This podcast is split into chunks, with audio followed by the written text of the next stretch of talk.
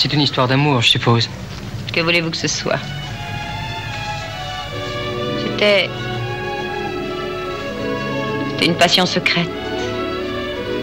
Je n'en ai parlé à personne. Personne n'en a jamais rien su. Pas même mes filles. Ah, vos filles. Depuis le temps que vous m'en parlez, j'aimerais bien les connaître. Oh, mais taisez-vous donc. Et alors, cette passion, si je comprends bien, ça a mal tourné. Mon fiancé avait un nom fort détestable, et ce nom m'agaçait plus qu'il n'est supportable. Alors je l'ai quitté sans un mot, sans adieu. Il y aura 10 ans que j'ai brisé ce nœud. Je lui avais appris dans le plus doux moment que j'attendais de lui l'heureux événement qui anoblit la femme et enorgueillit l'homme, car Boubou s'annonçait pauvre petit bonhomme. C'était un beau jeune homme et j'étais demoiselle, bien que j'ai eu déjà par hasard mes jumelles qu'il ne connaissait pas. Elles vivaient en pension et ne rentraient jamais le soir à la maison. Quelques années plus tard, par un ami commun, je lui ai fait savoir qu'un riche Mexicain me proposait l'amour au bord du Pacifique. Ce n'était qu'un mensonge amer et pathétique.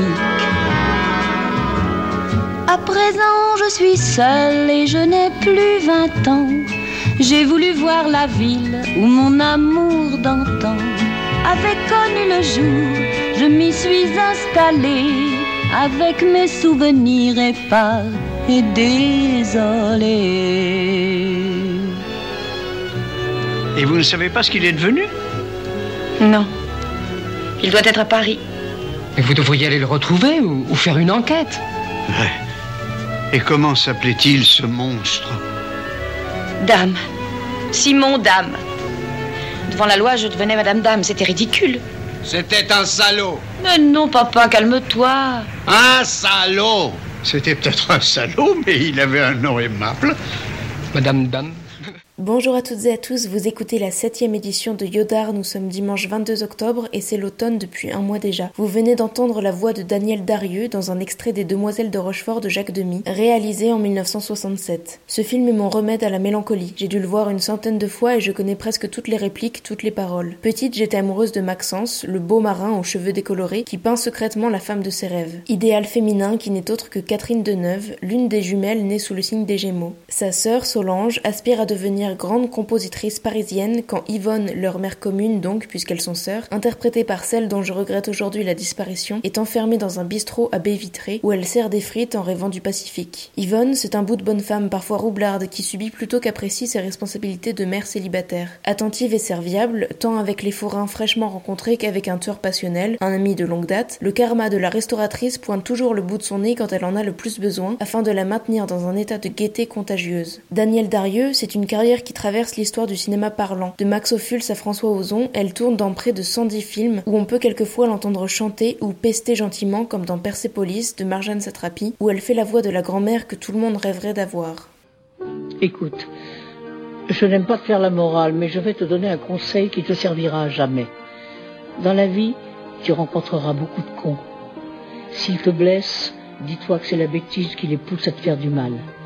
Ça t'évitera de répondre à leur méchanceté. Car il n'y a rien de pire au monde que l'amertume et la vengeance. Reste toujours digne et intègre à toi-même.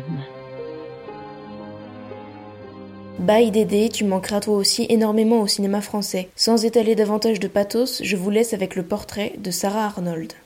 Salut Yodar, moi c'est Sarah. Donc je fais des courts-métrages, j'en ai fait 3 jusqu'à présent. Là je vais faire mon 4e et je commence à écrire mon premier long-métrage. Y a un auteur que j'aime beaucoup qui s'appelle Nicolas Bouyssié, qui écrit beaucoup de romans. Et j'aime ses livres parce que il fait des histoires qui se passent aujourd'hui, qui sont assez sombres, mais qui ont un ancrage politique très fort. Et il dénonce l'inégalité à l'œuvre aujourd'hui, de manière très simple. c'est des romans qui sont très simples à lire et qui sont très noirs et en même temps très lumineux et où il y a beaucoup de poésie. Voilà, moi je vous les conseille. Nicolas Bouyssié. Et il y a un réalisateur qui m'a beaucoup marquée et que j'aime toujours regarder à nouveau, qui s'appelle Hal Hartley. C'est un réalisateur américain qui faisait des films dans les années 90. Et je trouve qu'il est toujours d'actualité.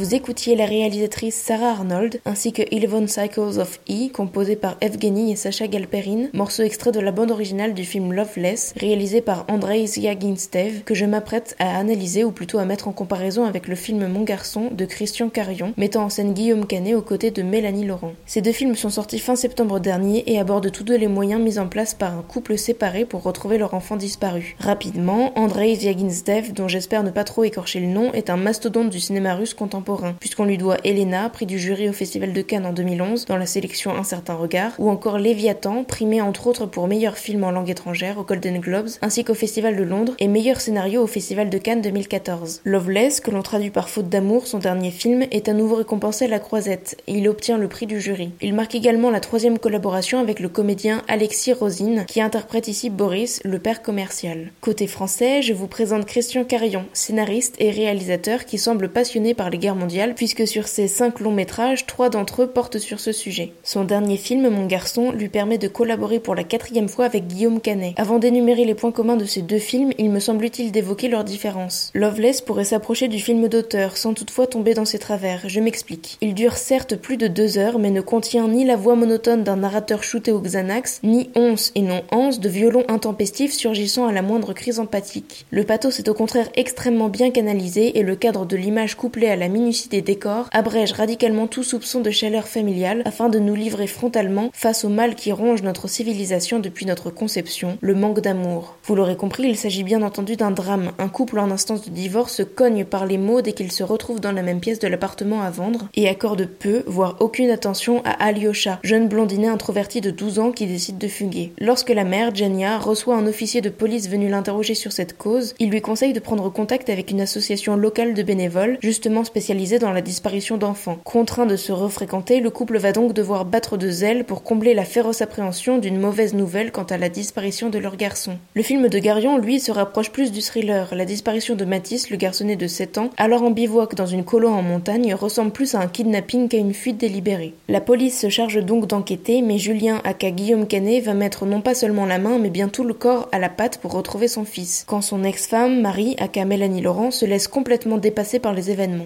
Pour ce qui est des points communs entre ces deux films, on note que les couples à enfants uniques sont fraîchement séparés et déjà recasés. Jenia, la sportive mère d'Alyosha, s'est retrouvée un tendre sugar daddy quand Boris, compressé dans son costume de commercial, fréquente une jeune femme déjà enceinte de lui. La mère de Matisse, elle, tient un gîte en compagnie de Greg, un barbu pâteau manquant cruellement de tact. Il n'y a donc que Julien, encore affecté par cette rupture, qui n'a pas retrouvé l'amour, peut-être aussi par manque de temps, puisqu'il parcourt le monde avec son métier à risque, dont nous ne savons d'ailleurs pas grand-chose. Que la disparition ouvre le film dans Mon Garçon, où surviennent après avoir planté le décor dans Loveless, elle est un motif central qui se nourrit des conséquences qu'elle implique sur une vie de famille brisée. Esthétisée à l'écran via de longs plans fixes de paysages déserts voire hostiles, comme la forêt broussailleuse ou les monts enneigés dans Mon Garçon, ou la campagne moscovite enneigée ou non et l'immense squat planté non loin d'une centrale dans Loveless, la disparition est aussi métaphorique. Synonyme d'arrachement ou de manque, elle se traduit par pudeur ou honte dans la bouche de Jenia, qui avoue à son nouveau compagnon avoir toujours été incapable d'offrir de l'amour à quelqu'un puisqu'elle n'en a elle-même jamais reçue.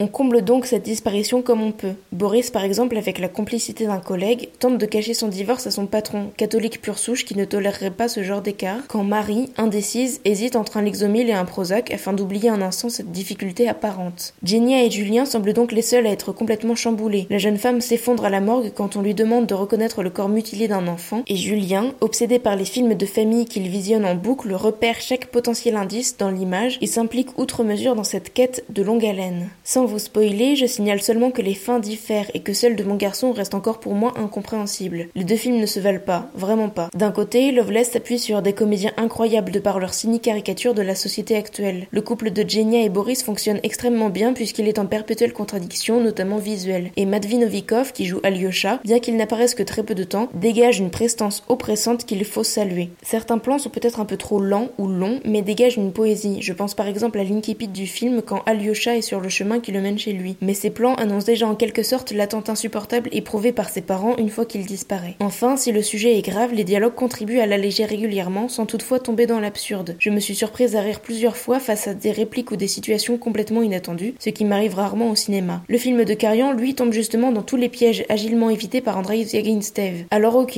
Canet improvise tout au long du tournage, ce qui peut être une performance intéressante si elle est bien réalisée, mais là ça tombe clairement à plat et ça manque paradoxalement de spontanéité ou peut-être seulement d'échauffement. Les répliques se traînent, des pistes scénaristiques se créent mais n'apportent rien au déroulement du récit, et la laconique Mélanie Laurent regarde tout ça nonchalamment et sans rétorquer. J'ai trouvé qu'on voulait ici nous vendre un film d'action dont le budget ne parvenait malheureusement pas à financer les cascades et explosions. Canet se fait passer ici pour un mec badass et extraordinairement ingénieux à qui rien ne résiste, si ce n'est l'amour et la stabilité, ce qui affadit le propos du film. Voilà pour cette comparaison de deux films que je vous conseille quand même d'aller voir, et pour rester dans le même thème, je vous recommande également Valley of Love de Guillaume Nicloux, où Isabelle Huppert et Gérard Depardieu, ex-mariés, se retrouvent selon la volonté de leur fils qui s'est donné la mort 6 mois plus tôt. Bon courage pour cette semaine, on se retrouve mercredi prochain.